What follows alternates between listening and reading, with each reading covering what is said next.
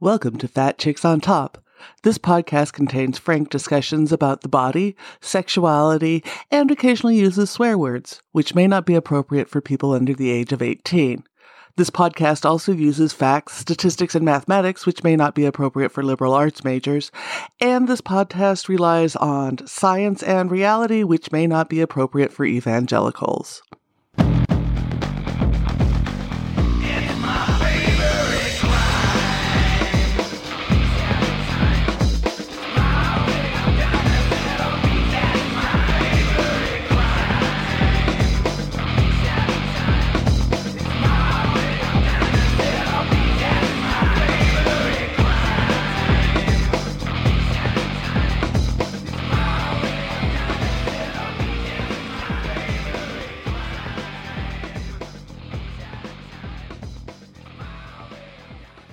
Welcome to Fat Chicks on Top. You are here with your host, Auntie Vice, and I am so thrilled today to have a writer, a hijabi uh, model, an influencer, and just a, a phenomenal person, Leah Vernon. Welcome to the show. Thank you.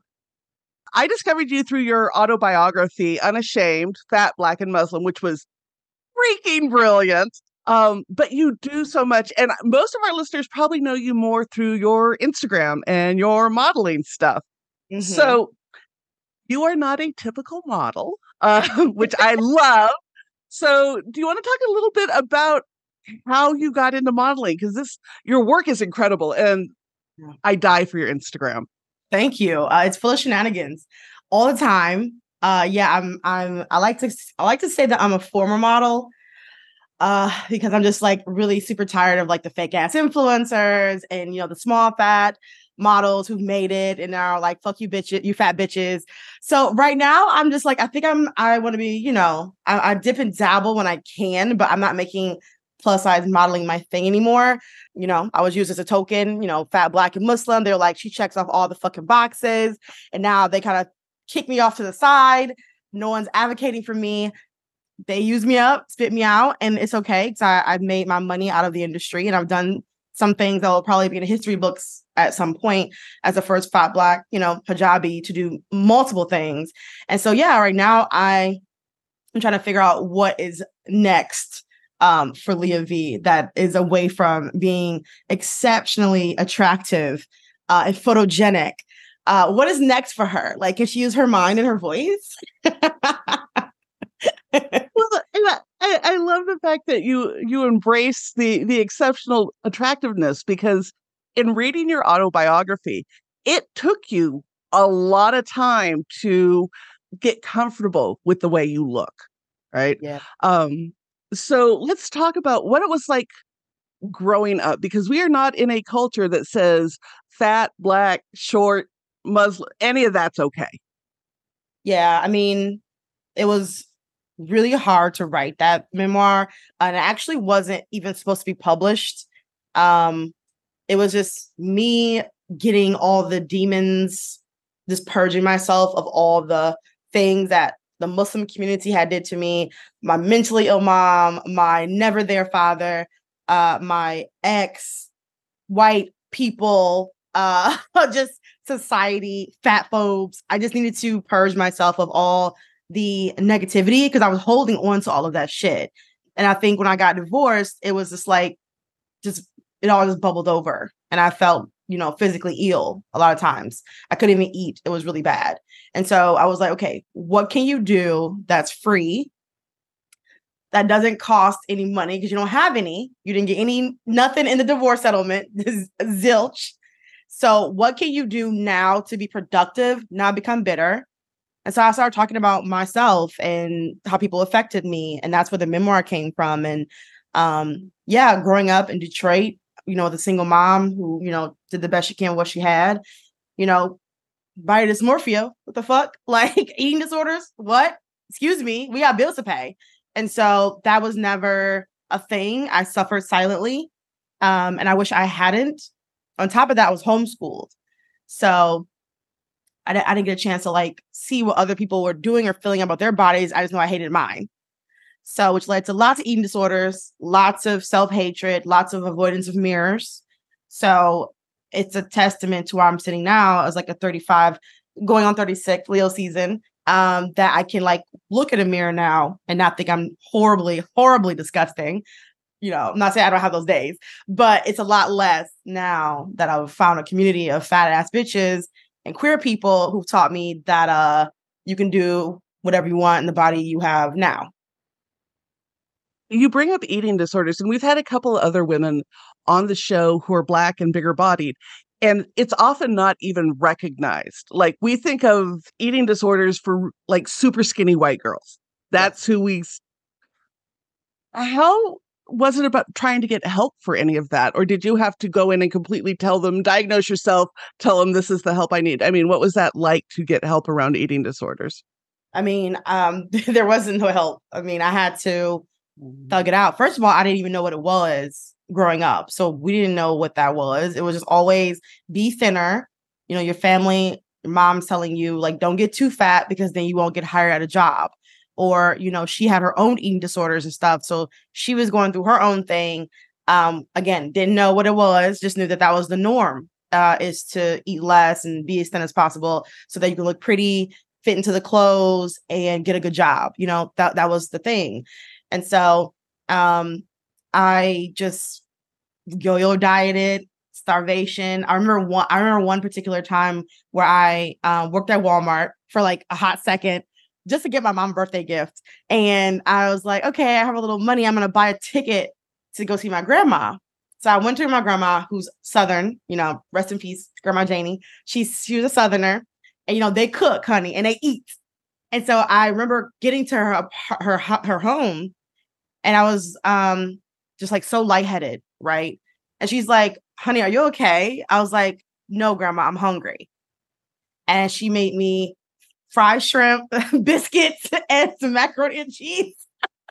but I was that I was that was peak eating disorder. As when I mm-hmm. flew mm-hmm. on an empty stomach and I was passed out, and my grandma was like, I'm making you some food. Um, and so yeah, it's it's been up and down. And like I didn't know about any resources until recently actually like in the last couple like five years or so so and for folks out there who may be struggling with it especially for those of us who do not look like typical people who may have disordered eating mm-hmm. you have any advice or, or guidance for them at this point i mean i think the first piece of advice is always understanding like where it comes from. So always education. A lot of people who have ED don't want to talk about it. Like my one friend definitely has it. Um, and I think maybe my sister. Um, and with my friend, I'm just she she'll tell me certain things about food, and I'm like, eh, that kind of sounds like ED. And she's like, yeah, uh, but like they don't want to put a name to it because it's like a bad word, right? Saying you you might have ED or you have it. It's such mm-hmm bad words. People don't want to think they're doing it. I eat properly. Like I nourish my body. How dare you say that? Uh, and so it's it's a stigma around it. So people don't want to combat it. And like that's how we combat diet culture and ED and negative body stereotypes and shit and image issues. And we're like, hey, this is what it is. And so now I'm going to educate myself on this. The next step would be, um, yeah, the next thing is to like communicate with others who who are either going through it or can lend a helping hand. Um, I think having a community around anything is the best way to overcome something or work through something is have community. You know, whether it's ED, a divorce, body image issues, like you need people to be around you who are not going to feed into that negative that negativity. So if I'm talking about like, oh my God, like, you know, I need to eat less or I need to do this, like you don't need your friend being like, hey, yes, definitely eat less. Like, you know, no, you need to have somebody be like, please nourish your body when you are hungry. Like that's my advice to you. It's interesting. I was having a conversation with another guest on the show the other day, um, Nika Sherrill, for those of you who've been listening this season. And Nika and I were talking about how much of eating disorders, people just kind of look at it and say, well, it's just the culture that drives that, right? And what you see in media and everything. Um, but for her, and especially for like queer Black women, there is so much more tied up in that, in trauma, in family history. Like there is a lot of things that feed into that. As you as you've started to unpack your own issues around food, do you find things other than just what you see in the mass media feeding into the, the complexity of ED? Hmm, that's interesting. I've never, not, I mean, I think there's always triggers and traumas and stuff when it comes down to any type of disorders. For me personally, I don't know. I've always felt like food was safety for me. Uh, it's something that I actually enjoy doing. Like, I actually really enjoy eating. I'm like, yes, this is really great. I love this. I know some people like it stems from like sexual abuse or like other forms of trauma. Um, I didn't necessarily, I didn't have that. So yeah, I don't think mine really necessarily stems, or at least I don't, I'm not aware of. I just really enjoy snacking. I enjoy eating good food. It makes me really happy to have those things. And so I'm gonna have those things. so so speaking of food that's really good, you recently went to the Jollof Festival down in DC. Yeah. Yep. How what I mean the the images you posted looked amazing. How was it to go to that? Yeah. So I went to the Jollof Fest and so I'm doing things. I'm turning 36 this week and I'm like, you know what? I'm just gonna do what I want to do when I want to do it. And I'm like, you know, I'm gonna take a mini road trip down to DC. So I randomly on Facebook, uh, uh, what is it like app or whatever the Facebook app, mm-hmm. it just popped up because it knows me. It knows I like African food. I love I love African men. So it was like, hey, Leah, you should come to this. And I'm like, fuck yes, I want to do that Facebook algorithm. So I ended up going and it was so fun. I got to try all the jollof rice, like Ghana, the Ghanaian one, the Nigerian one, like all different parts of like Africa. Uh, and it was amazing. I got to dance and saw, saw the little black kids dancing. It was black excellence all the fucking way. And I met people there, found a hot guy, made out with him like later on. It was an gr- amazing experience. mm-hmm. So you you bring up men and one of the things you cover in your your book extensively is your relationship with your ex-husband. That was not a positive end. Um, and there there's so much pressure in in the muslim community for women to be demure and pure and all of that so you you're several years post divorce now so where is your relationship with dating and sexuality and all of that as you've started to really come into yourself mm-hmm. Yeah. Yeah, I think that, and I want to write another memoir because I feel like from the, the time that that book ended till now, a lot of shit has occurred. Like a lot. I've lived a lot of life, uh, even prior to that book. Like, and I lived triple more life. So I definitely want to write another memoir. I want to talk to my agent about it. Like, should I do this? So people keep asking me, like, where is the another, where is the next memoir? Uh, but other than that, yeah, like I definitely, I was, you know, I was married at with him at 17, married at 19, never had any other sexual partners other than him. He was my first. Um, and I had the same dick for a decade, you know, it gets a little tiring, you know. um, and but that that that wasn't the reason why I got divorced though, uh, because I was tired of the same dick. But I'm glad I did because now I get to experience different types of dick, which is great. Uh, and tongue. So that's great. But as a Muslim woman, it's like very much so you need to um, have the least amount of sexual partners. Like you need to, you know, be modest and shy and cute. Have a Barbie coochie, and it's like I don't have a Barbie coochie. I have an actual real coochie, and I'd, I'd like to experience what what that means to have one, without the shame of religion. And that's a lot of people be like, "Oh, Leah V, you're um, Islamophobic because you're talking a lot of shit about Muslims." I'm like, okay, well, first of all, only a little bit. no, I'm kidding. I'm not Islamophobic at all. Like what I'm doing is I'm I'm opening up conversations around religion, women, and shame, and what that looks like, and what those those you know these marginalized identities, what they what they look like, and what Muslim women experience, and not just Muslim women, but you know Orthodox Jewish people, Orthodox Christian, what they also experience because we all have the same like similar shame around sex and wanting pleasure in a relationship or speaking our mind. So no, I'm not Islamophobic. I'm just telling you what it is. And if people want to focus on the good things of something, that's great.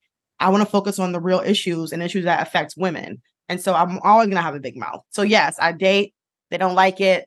Muslim men are uh, not my biggest fans because I do what I want and I say what I want and I make out with random guys um, in their cars and they're just so upset about it. And I'm like, I'm having fun and I'm not hurting anybody. So yeah.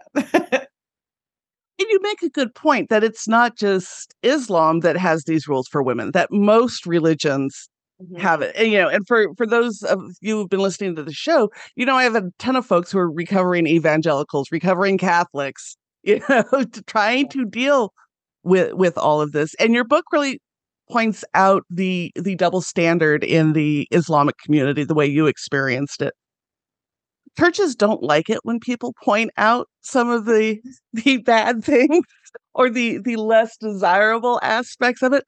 How has it been trying to find community and a mosque and all of that post hmm. autobiography?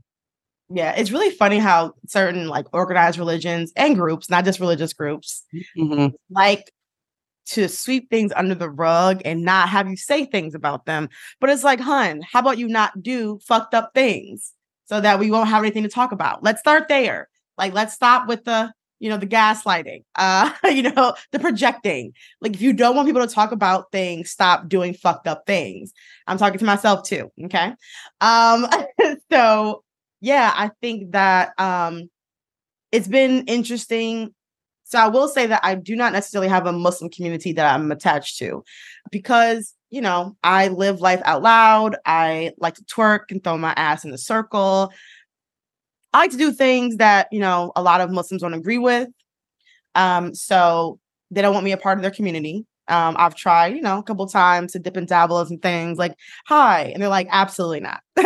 so it's just like, but it's funny because like Islam, the religion, the basis of it is community and accepting people as they come.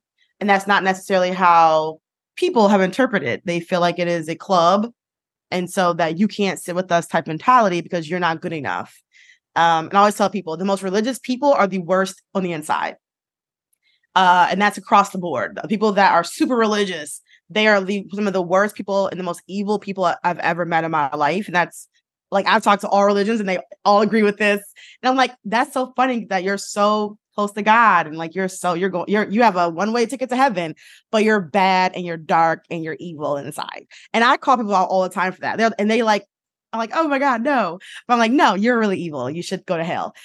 so yeah, so right now the communities that I fucked with heavy is a queer community, of course, because they took me in. Uh, I'm not queer. People think I am. I'm just I like to live out loud as a queer person does. And um, yeah, like the queer community took me in when the Muslim community basically shunned me. And they were like, you are cool and you're crazy and you dress funny. Come over here. And so, you know, they were the first people to take me in as being a weird Muslim girl, didn't have anywhere to go. And yeah, like most of my friends are, are gay as fuck, love it to death. I'm an honorary gay. Uh, and so yeah, I have Muslim friends, but it's spot Muslim friends. But I wouldn't say mm-hmm. I ascribe to any mosque necessarily. So, how did you initially connect with the queer community? Art. Honestly, art and creativity. Like most, I mean, the best artists are queer people. Like, w- whether they tell you or not, they're queer and they're great artists and they're creative and they like to share their art with the world. And so, back in Detroit, I started to dive into what it what it's like to to be a visual artist and and and a speaker and someone who dresses out loud and somebody with a big mouth who's a fat bitch, you know, And they were like, oh yeah, all, all of that. We love that shit. And as you know, one by one, I started to understand the queer community. Cause like again, I came I came from a very like orthodox Muslim upbringing. And so gay was a no-no. Trans definitely a no-no. Like they are not your people we're not doing that. You don't do that. And so, but it was funny when I was little, I always be like, secretly, why? And like I, you know, it's just like I think it was just that that inner thing that some people have of that just why? Why not? Like, why are they bad? Why can't we converse with them? Why can't we be friends with them? But of course, I never asked because you're going to get reprimanded by your parents because they want you to think a certain type of way. But I always had that why eh, in college and just through young adulthood like why is this something that we are like no right? And so when i got into the artist scene i started like seeing things and learning things and hearing their perspectives and how they were shunned by their own families. And i'm like that shit sounds like me. We have that in common. And um it, it blossomed from there. So yeah. So you are incredibly creative. You have a master's in fine art and writing, Mhm. And you focus on dystopian fiction. You have Mhm. several several novels out. What drew you toward that genre of writing? Um, well, I am a nerd. No one knows that because people like to box me into certain, like, you know, I'm multi hyphenate. I like different shit. Mhm. But my first love has always been sci fi and dystopian. And when I tell people that, they're like, never got that from you. I'm like, yeah, that's because you're stereotyping. Okay. Stop it. You know, black girls can like sci-fi too and nerdy nerdy shit, anime, all that manga. Like, you know, black girls can like that stuff too. And so, yeah, my first love has always been sci-fi, horror, thriller, adventure, stuff like that. So growing up, I would go, you know, I was homeschooled. So I would ride my bike after homeschool was done to the, the local library because I'm a nerd baby. And baby Leah V would sit there for hours ingesting all the the R.L. Stine and the C.S. Lewis, the Harry Potter series, like all these things. The one thing I didn't see was black people in the future or in these magical mystical lands. Black people were never the heroine. We were the the side characters, if that. And so as a young girl, I was like, well, I want to write stuff because I want to look like a heroine. Like I want to be the hero in a story. And I want to see myself in the future. So I wrote my first dystopian novel at 17 during college courses. Uh, in between taking notes, I would write chapters. And uh, I wrote two books, one at 17 and then one at 19 or 20. They both never got published because nobody wanted it. And I was like, I'm gonna go get a master's in in um, well, two masters in creative writing and publishing, and then see if I can hone my skills so that I can write another dystopian novel. I wrote a third dystopian novel. They still didn't want it. So then I broke down. So I spent all my money on another master's and I got divorced. And that's when I wrote my memoir. So like the memoir was not my first book technically. Um, it was the fourth book. So yeah, but I love dystopia. In the memoir, you talk about so you've been writing these fantasies, at least in your head before they made it onto paper, where you were the hero of the story. But a lot of them, at least what you point out in, in the memoir, is that you were white. When did you change that and embrace the blackness um, in you and make that the the part of the hero that comes to the fore? Yeah, I mean, definitely had an obsession with white people growing up because that was purity, that was um, elevating, right? That was that's every black kid's dream. Well, when I was younger, and probably still now, that you know the black doll, white doll thing. Like the black kids are going to pick the white doll because we've been ingrained to think that white people are better, inherently better than us, smarter than us, and everything. And that's just not the case statistically and historically. Um, so again, I was never taught that. Um, I grew up watching skinny white girls win on TV, like Clueless. Like I was obsessed with Clueless and Gwen Stefani from No Doubt. I was obsessed with Paris Hilton and like Lizzie Lohan and all these skinny white girls were always winning. There's never a fat black Muslim anything winning or a fat woman doing any type of winning. So Right. of course you want to attribute uh, and become what is what you think and perceive as greatness. And so that happened. That was like a long, long time. And the only reason like I started being more pro black actually in college because before that I never knew like black people, white people. I never knew that was like a thing until college. And I started seeing how the white kids were living versus me. And I remember being in class, and mind you, I was super poor. Uh, I didn't have money to buy toothpaste, maxi pads, nothing. I was very, very poor. Um, no family support. And so this white girl was talking to her friends, and she was like, "Yeah, I'm taking the summer off, and I'm gonna we're gonna go to um, take the yacht, you know, over the summer, and just like tour France." And and I'm like, "Wait, so you guys are living really good? Like, I don't have a father. My mom is struggling. I don't have any money, and I'm taking like 16 credits at a community college." And you're fucking touring France. And at that point, I'm like, we are not the same we are not the fucking same. And I started to research and follow more Black activists and read for myself. And I'm like, oh, so I was conditioned to want to be like this. And we never started at the same fin- at the same same starting line. And I started to become very upset. And and um I've been able to like soften up a little bit, but I'm still upset uh, when I see injustices like that and how that, you know, as because I'm was born black that I am not at the same start line as someone who was born white. I think that's very absurd. And um, yeah, I'm an angry black bitch because of it. Uh, which is also an essay in my in my memoir, The Angry Black Bitch, because that's what I am. so I I did love that that was on the question to, to one of the questions to ask because especially uh, black women and, and, folks who listen know i have this conversation with a lot of black women is there's so much pressure to not be angry and not be perceived as angry because as a white woman i can pull shit off and not be be seen as justified whereas if i was black it would be the angry black woman and so you talk about finally starting to let her out what gave you the freedom to say this is actually okay. And she's got a point. Right. Yeah. So I let my angry black bitch out. Uh definitely I would say a little bit in college, but she mainly came out mostly, I think, the end of my marriage, because that was like the end all be all, you know, like the crumbling of a city. Uh everything I thought was real was fake, you know, and, and the band-aid and facade was ripped off. And I was like, yeah, I don't give a fuck uh about shit. And um from here on out, I would never give a fuck about shit. And I come first. And um, yeah, I'm fat, but I'm going to be the fattest, most baddest, most amazing, most big mouth bitch ever. And I hope someone has some shit to say about it so I can go off on them.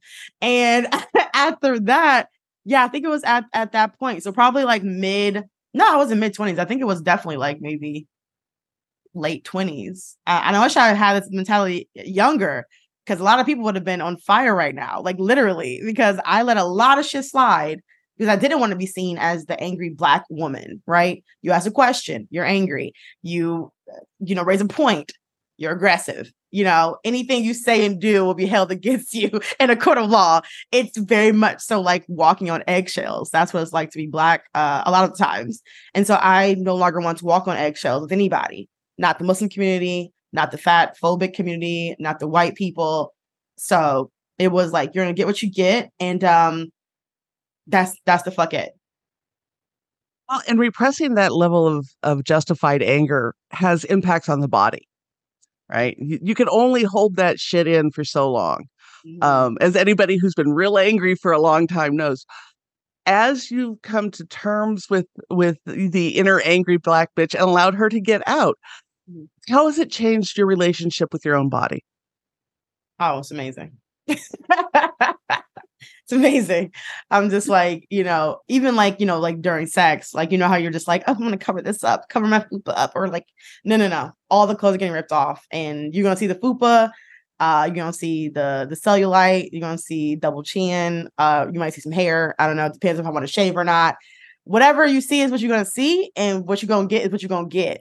So it's very much so like, and I understand with that mentality, people are gonna really, really hate you and hate your guts and wish the worst upon you, or they're gonna love the fuck out of you. And so I've been blessed to be able to sift through the bullshit and see who wants to, to know me for clout or who wants to get to know me because they hate me so much they have to be next to me. Like you know so i know what it is. And i'm like please bitch be gone. Like we're not doing this right now. I don't like your vibe and like love this for you but you can't be in my circle and i have people who i absolutely adore who would take a bullet for me if necessary uh and so yeah like you just come to a point where you're just like yeah no and and when i want to be angry i'm gonna be fucking angry um i'm not gonna be a bully about it but if i'm if I have distaste in something, something annoys me, you're to know it. And that's all there is to it. And I think that that's so freeing, especially because my mom wasn't able to do that, or her mom, or her mother. They weren't able to do that. They had to keep it all inside.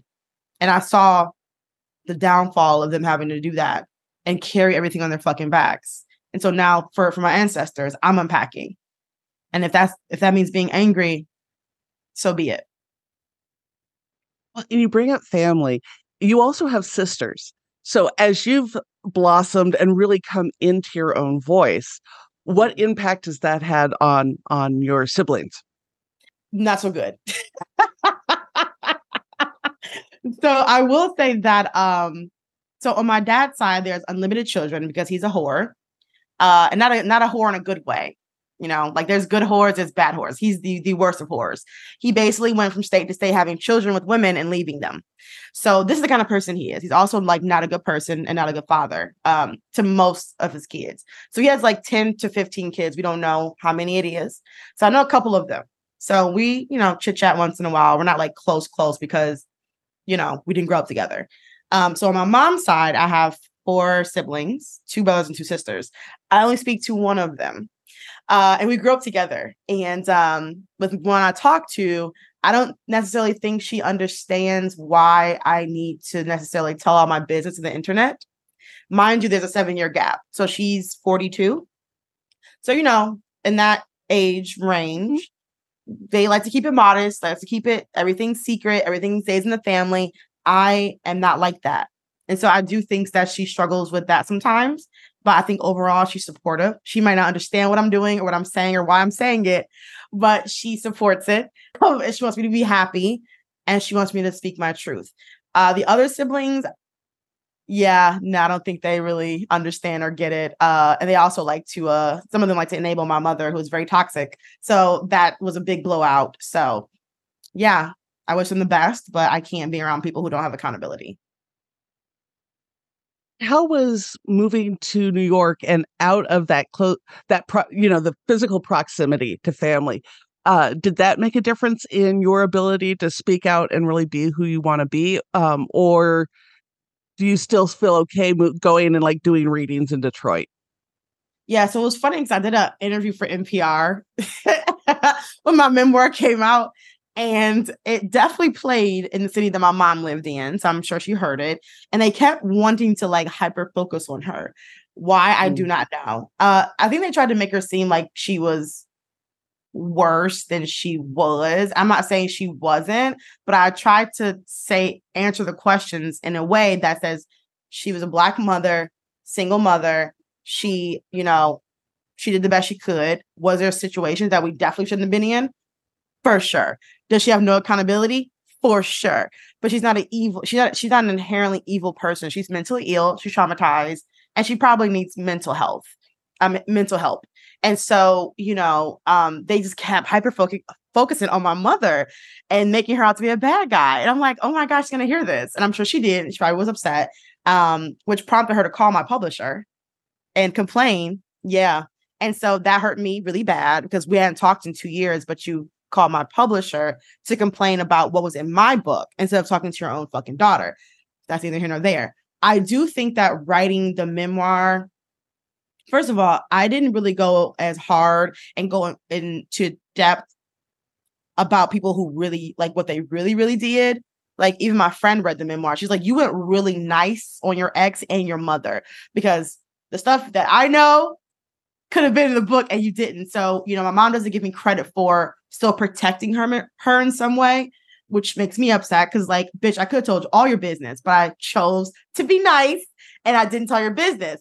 Um, but I do feel like it was easier for me to write the memoir because we weren't really on talking terms. Um, have I done readings in Detroit? Yes.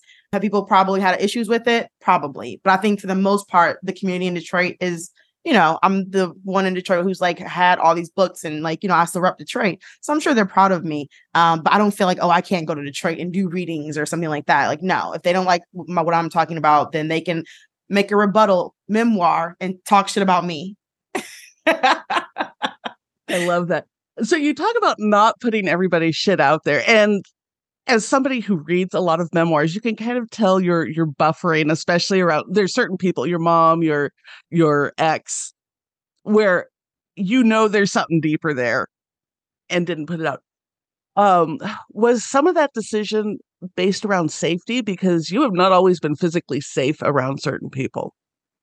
Um, I don't necessarily think it was safety. It was just like I wanted the memoir to be about me. And if you mm-hmm. happen to just be around me or affected me in a certain way, um, that I was going to add you in there. I was married to him for a decade. So, of course, that's going to be a large part of my story. Um, and my mom, of course, she's my mom. I wanted it to be focused on me and I wanted to be mm-hmm. the central character, you know, instead of like putting everybody, I didn't want it to be a tell all, you know, like, oh, I'm just going to tell everybody's fucking business because I'm angry. No, if I'm going to tell a story, it's going to be productive, it's going to be helpful. And so, will I tell certain stories in a, in a future memoir? Probably. Will I would it be a tell-all? Absolutely not. Because my my job as a memoirist and a writer is never to just tell all your business for shock value. Like I wasn't going for shock value with this book. I was going for raw, genuine, whatever fits into the narrative at this moment is what I'm going to say. Um, I have read memoirs though that were super buffered. I don't necessarily think mine is buffered. I just feel like I didn't go into depth about certain situations because we didn't have the time or the space for it. And also it just wasn't necessary at the time. So So you had never intended to be a nonfiction writer. Right? Absolutely. And you mm-hmm. talk in in the epilogue of the of the book that you're in, in when you're going through school for your your MFA in writing that your professor was encouraging you to mm-hmm. to write nonfiction. What was the desire to avoid nonfiction writing for a period of time? Well, I never read nonfiction growing up like that. It was just like more for schoolwork, so I didn't think it was fun. Uh, also, I think that I had built a alternate reality in which I made the rules, and in you know nonfiction and memoir, you don't make the rules really. Or at the time, I didn't make the rules. Um, also didn't want to out my mother. I didn't want to out myself. Um, I didn't want to out the Muslim community. So I just didn't feel like answering questions about it or talking about it. I just wanted to create my own characters. I was a boss. I'm the god. You know, I'm the narrator, and like I get to make the fucking decisions. Like life doesn't happen you know, to me, I make life happen. And so that's why I was very dead set against nonfiction memoir because I just didn't want to embarrass myself.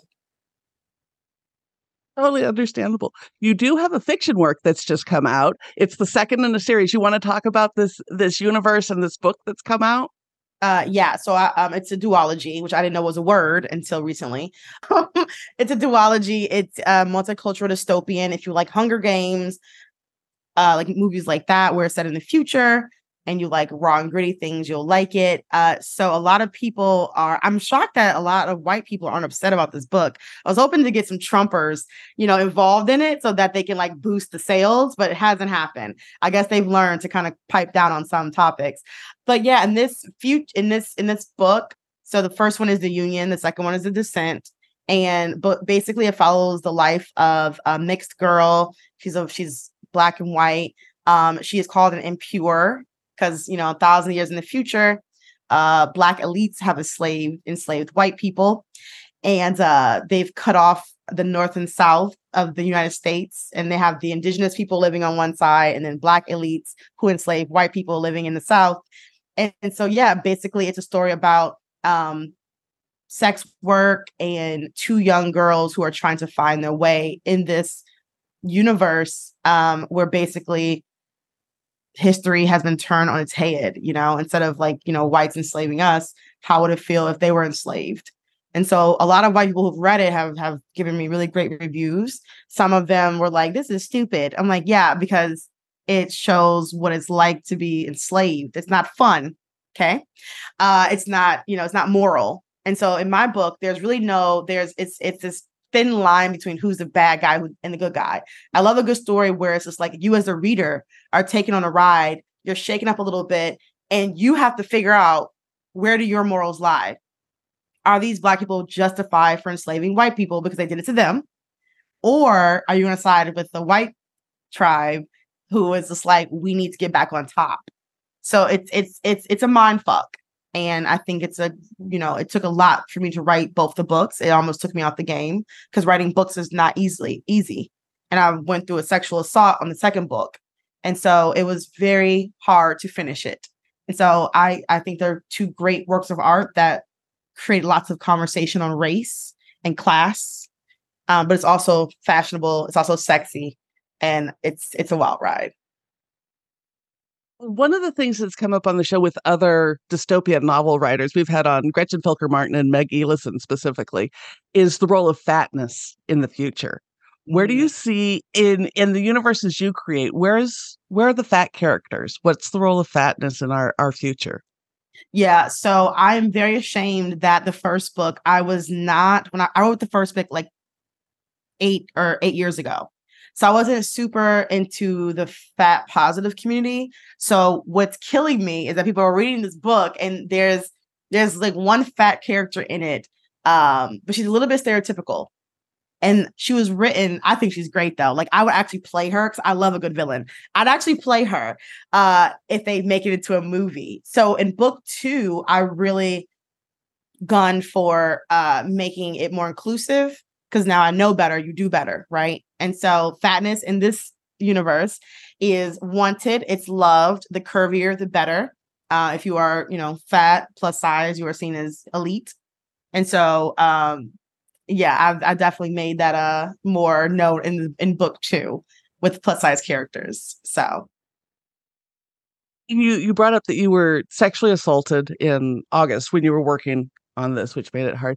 You recently disclosed that on Instagram and I, a lot of details. Yeah. What led to, I mean, that that takes a level of strength and power that's really hard for all of us who've been sexually assaulted. You know how hard it is to talk about. What led you to the decision to put it out there um, and let people know what had happened? Because I knew that, you know, as like a black woman who'd been assaulted in a different country, that probably doesn't really give a fuck about women, their own women. So why will they give a fuck about you? I came in there with a sense of arrogance, like these people are going to help me because they are the government, they are the police, they they they have American tourists, like they know how this works. We are not in America because America plays black victims all the time too. So for me to think that another country would be on my side was foolish. Um, and so I was very upset. I reached out to all the Turkish embassy, everything, hired a lawyer. They have they he probably still works there. Um, and this happened, I think we're coming up on, on a year because it happened the week after my birthday. So in two weeks will be a year into, you know, the assault. And so I was upset because nobody cared. And so I was like, well, I'm just gonna do it for the team and put all that shit out there, his name, the spa's name. And if he doesn't get convicted or doesn't get picked up, which it didn't, because no one cares about fat, you know, assault victims, then at least I know that somewhere, if they Google this man's name or if they Google the spa, my shit is gonna come up. And I think that that was very interesting. And I got so many messages um, from people saying that they had been assaulted too. I mean, like CEOs and big influencers, just to the moms in Wisconsin, people inboxing is like, I was also assaulted at a spa, or I was also assaulted and didn't know what happened. And I never said anything. And thank you for saying something because that means a lot. And so either even though I'm not getting justice per se, because he's gonna just go around being his disgusting self. Um, I know that I did my part and I did the most I could to get justice. And whatever happens to him, that's just gonna be on the universe at this point did it change anything for you to put it out there? From like the day before when you're thinking about it and you're still dealing with you know anything post assault to the day or two after was there did you notice any shift uh, in yourself in, in speaking out? Um i felt like i would feel some kind of way by keeping it a secret because my life is just so open and I'm like, this is something that needs to be told. Like, I need to speak my truth. Like, I'm a writer, you know, it feels good to release things, even if just a little bit, just to like lift it off of your shoulders. Um, and by releasing it and having this, the support that I did was amazing. And I hope all the good vibes and juju and prayers.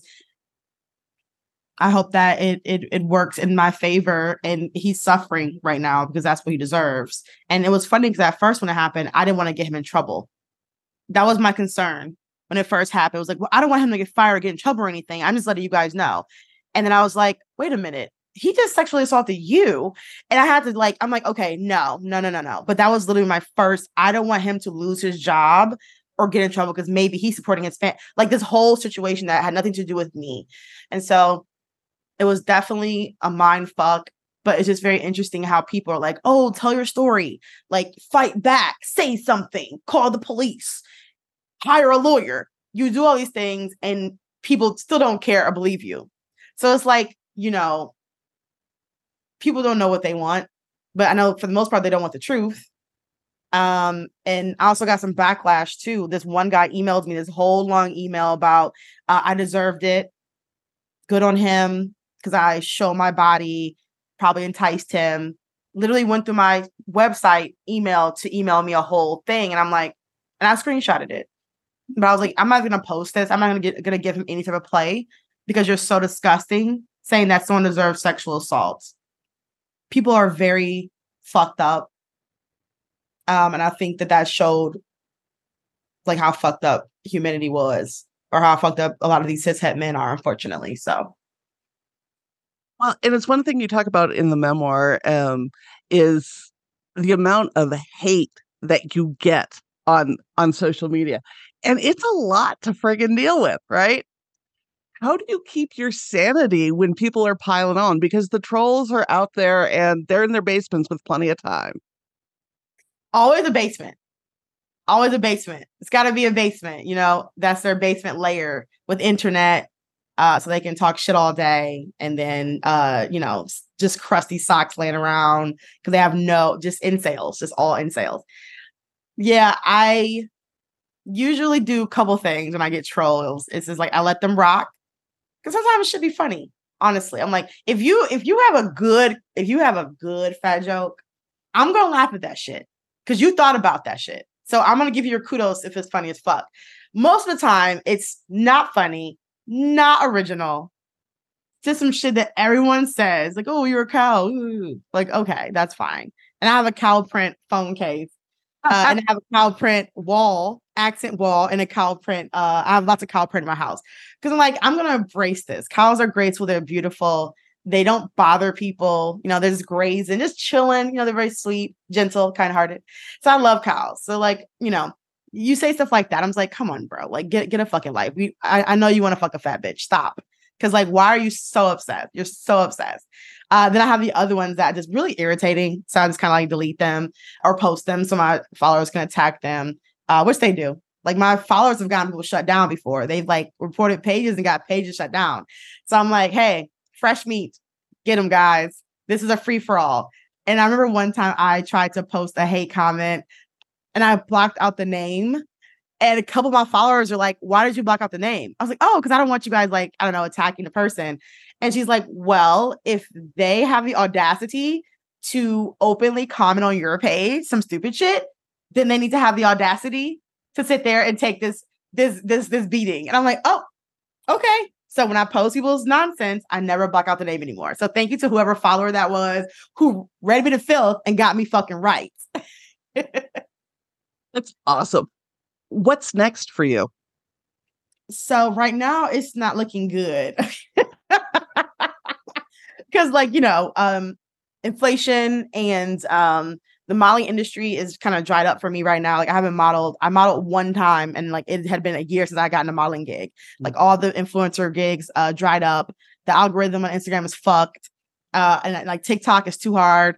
I can't be doing the TikTok dances and shit. I just I can't do the TikTok dances or the asking questions on the streets. So I'm just in this, you know, I'm I'm getting older. I'm in this conundrum of like, okay, like, so what is next for you?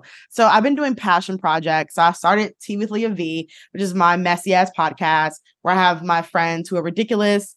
Um, they're either fat or queer or black. And I have them on the show and I ask them about their coochie ratings or about orgasms or just like fat phobia in the industry. So Tea with Leah V has been like all me, all my money, all my equipment. I'm the editor and the marketer, the host all that shit. So it's all me. Uh, so it's been doing really well. Like I've been getting a lot, like 100s mm-hmm. of like streams every day, and I'm like, oh wow, people like to listen to podcasts and hear me talk about my coochie.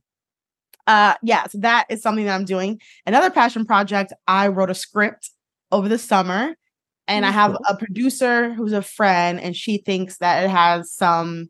It's good, and so we are, yeah, editing it right now and preparing it for when the strikes are over to shop it around.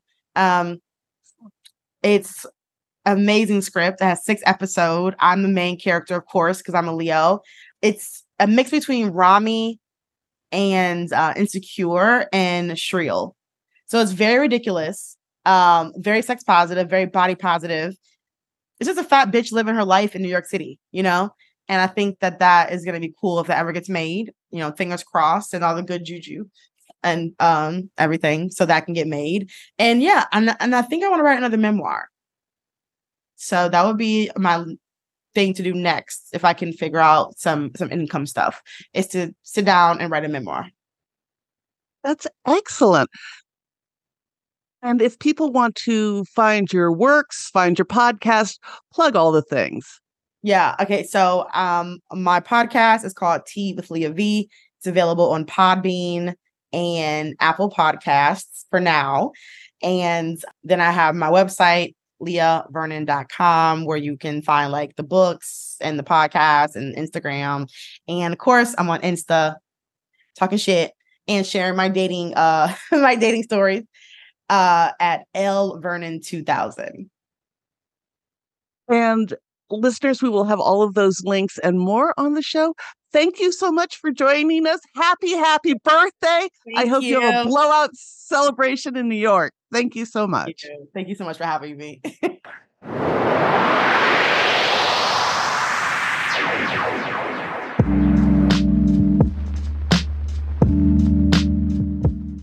And now, a moment of gratitude. Um, I'm grateful for honestly uh, myself. what a Leo thing to say. I'm grateful for myself, mostly baby Leah V, because she got me. T- she got me here. Uh, I feel like without her, I would not be sitting here right now. Without asking why or asking questions and never taking no for an answer, I would not be sitting here right now.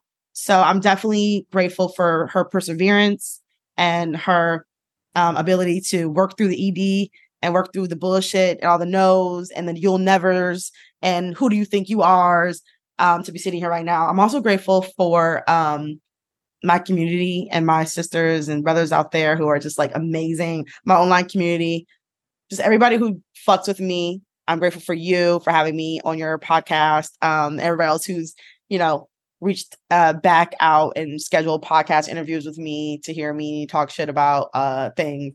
So yeah, I'm I'm grateful for for good human beings.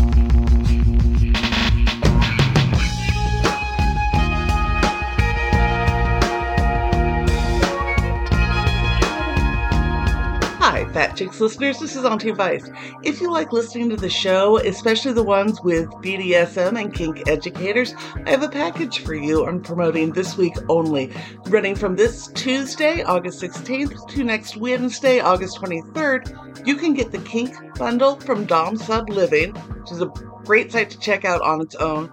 Over a thousand dollars worth of books, trainings, videos, and other materials from BDSM vetted educators and coaches for just $99. I'll have the link in the show notes and on the Fat Chicks page.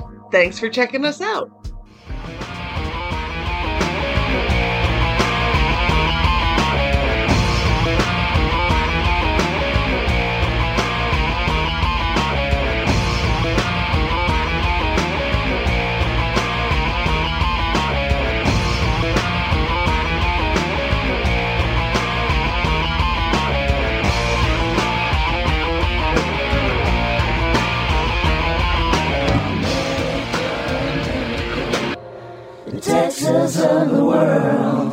Thank you for listening to this episode of Fat Chicks on Top. Please like, subscribe, and review our podcast on whatever platform you listen to it on. If we like your review, we may even read it online. This has been an Auntie Vice production. Producer and host, Rebecca Blanton. Audio production by Sharon Smith. Music by David Manga. And more music by Sharon Smith. For more information about Fat Chicks on Top, please visit our website for all things Fat Chicks at fatchicksontop.com.